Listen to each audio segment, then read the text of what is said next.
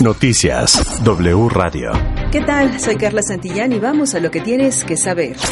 Noticias W Radio. Devani Escobar murió por una contusión profunda en la cabeza, así lo informó el fiscal de Nuevo León, Gustavo Adolfo Guerrero. Aseguró que no se descarta hasta ahora ninguna línea de investigación. En temas de COVID, en las últimas 24 horas en México se sumaron 1.077 nuevos casos de COVID-19 y 27 muertes ligadas al coronavirus.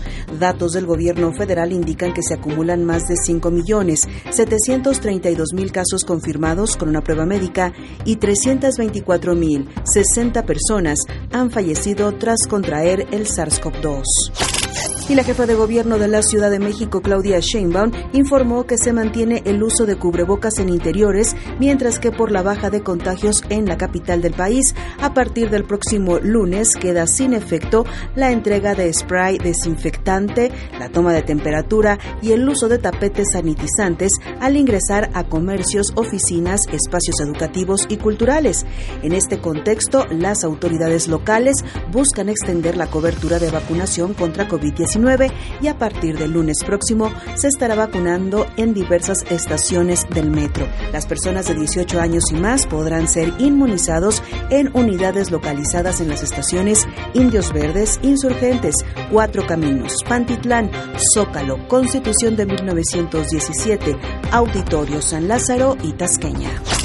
Vamos a otra información porque el presidente Andrés Manuel López Obrador invitó a empresarios de Estados Unidos y Canadá a invertir en el corredor del Istmo de Tehuantepec y ofreció entablar un diálogo para que conozcan las nuevas condiciones establecidas en la ley de la industria eléctrica. Al encabezar una reunión con los empresarios y el embajador estadounidense Ken Salazar en el fuerte de San Juan de Ulúa, el mandatario ofreció certeza jurídica y oportunidades de negocio en el sureste mexicano mexicano.